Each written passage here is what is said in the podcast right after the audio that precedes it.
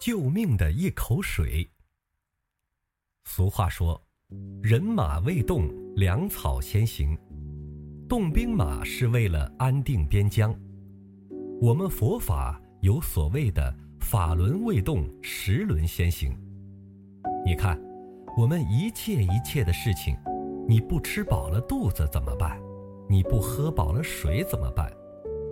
我们人是正报，天地住宅是我们的医报，连一滴水、一粒米都是我们的医报。没有他们为我们所依，你有多大的本事，也是枉然哦。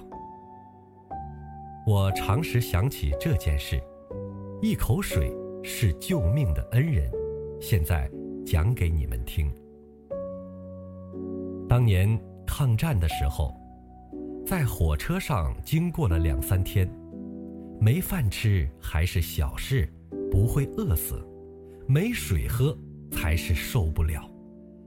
两三天没有饭吃，没有水喝，还好，窗口有一个十二三岁的小孩子在卖茶，他已经没有茶了，我还是请他倒给我。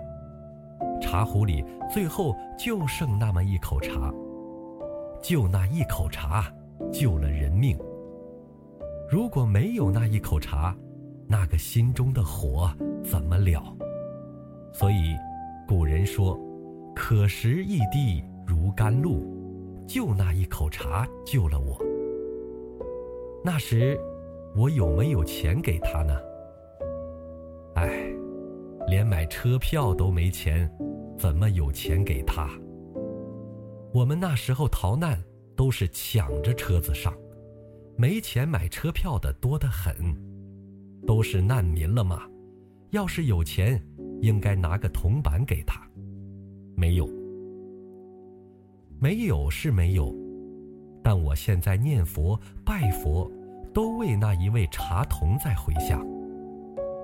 那是五六十年前的事。那一位茶童要是在的话，现在都是老头了。我都回向他，感恩他，感恩他那一口水。没有那一口水，今天你们恐怕都看不到老和尚。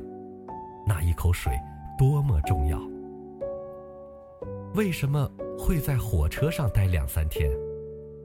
前线有什么状况，火车就不动，大家。也不敢下来，怕一下来火车随时就开走。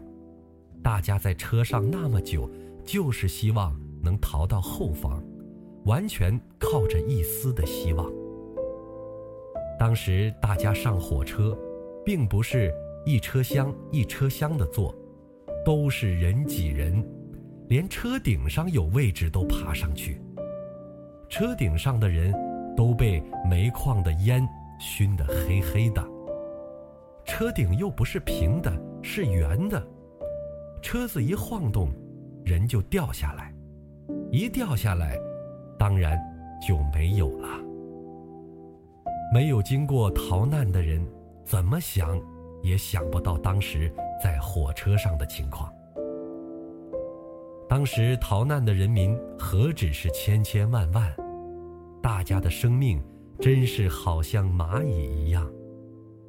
所以，有一句俗话说：“宁为太平犬，不做离乱人。”我们现在在这个平安的时期，要好好把握学习，努力用功，不要空过这大好的时间、因缘。